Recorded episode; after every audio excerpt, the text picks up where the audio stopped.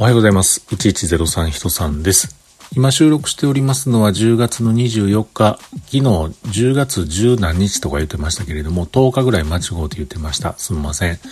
で、今日は10月の24日なんですけれども、このまま起きててですね、日にちが変わり、おそらく朝2時頃、3時頃になりましたら、アップルのね、MacOS、そして iPadOS のメジャーアップデートが落ちてくるようです。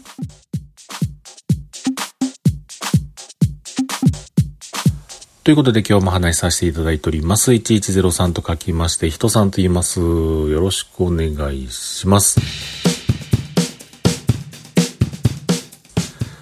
ということでね、えー、iOS、iPhone の OS は一足お先にちょっと前ですかね、新しくなってたかと思うのですけれども、MacOS Ventura、そして iPadOS 16、これに関してはちょっと遅れますよ、いうことで、えー、待ってたわけなんですけれども、いよいよ、ね、これが配信されている頃にはもう落ちてきている、もうあのダウンロード、インストールできる状態なのかなというふうに思っております。うん。まあ、あのー、ベンチュラもね、えー、この iOS、ごめんなさい、iPadOS16 も非常に僕楽しみにはしているのですけれども、ベンチュラの方がね、あのー、まあ、メジャーアップデートということで、Mac の中がね、まあまあ、あの、新しくなると。今までとはちょっと違う状態になるということで、仕事のそのアプリケーション、それがどれだけ対応しているのか、もしかして、その仕事のアプリケーションが立ち上がらなく起動しなくなるかもしれないという、そういうね、心配もあったりして、どうしようかな、気になるけどもアップデートなかなかできひんな、というふうに、今年はね、思っています。というのは、毎年ね、なんだかんだ言いながらね、えい、やってしまえと思ってね、やって、さほど影響は受けなかったりします。えー、いつぐらいですかね、3世代、4世代ぐらい前のメジャーアップデートの時は、僕が持っていたファイルメーカーのね、え起動が全くできなくなったというので、非常に難儀しました。それから数ヶ月は、Windows 版のファイルメーカーを使っていたんですけれども、やはりね、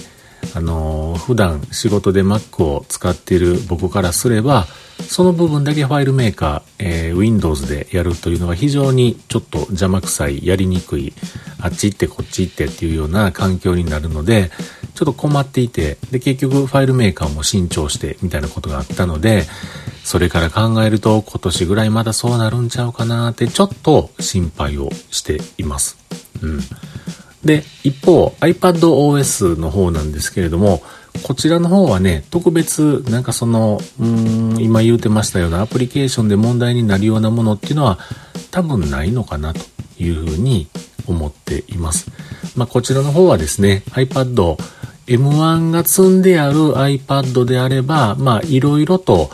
あの、恩恵は受けられるようです。例えば外部モニターに関してもね、あの今までのように iPad を外部モニターにつなげるとですね、左右に大きな黒い枠が出ていたんですけれども、そういったことがなく、Mac を外部モニターにつないでるのと同じような扱いができるという、そういうふうな利点があるらしいんですけれども、これは M シリーズのチップが載ったものしかダメみたいですね。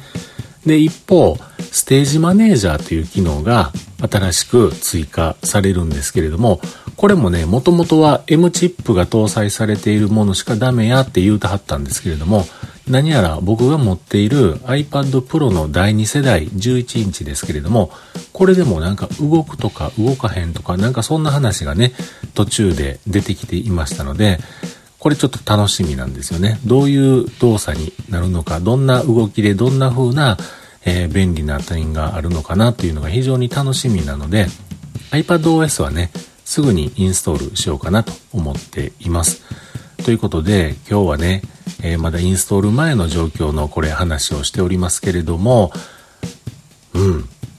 楽しみです。今日早く夜になって朝方になってダウンロードできひんかななんていうふうなことを楽しみに今日一日頑張ってみたいと思います。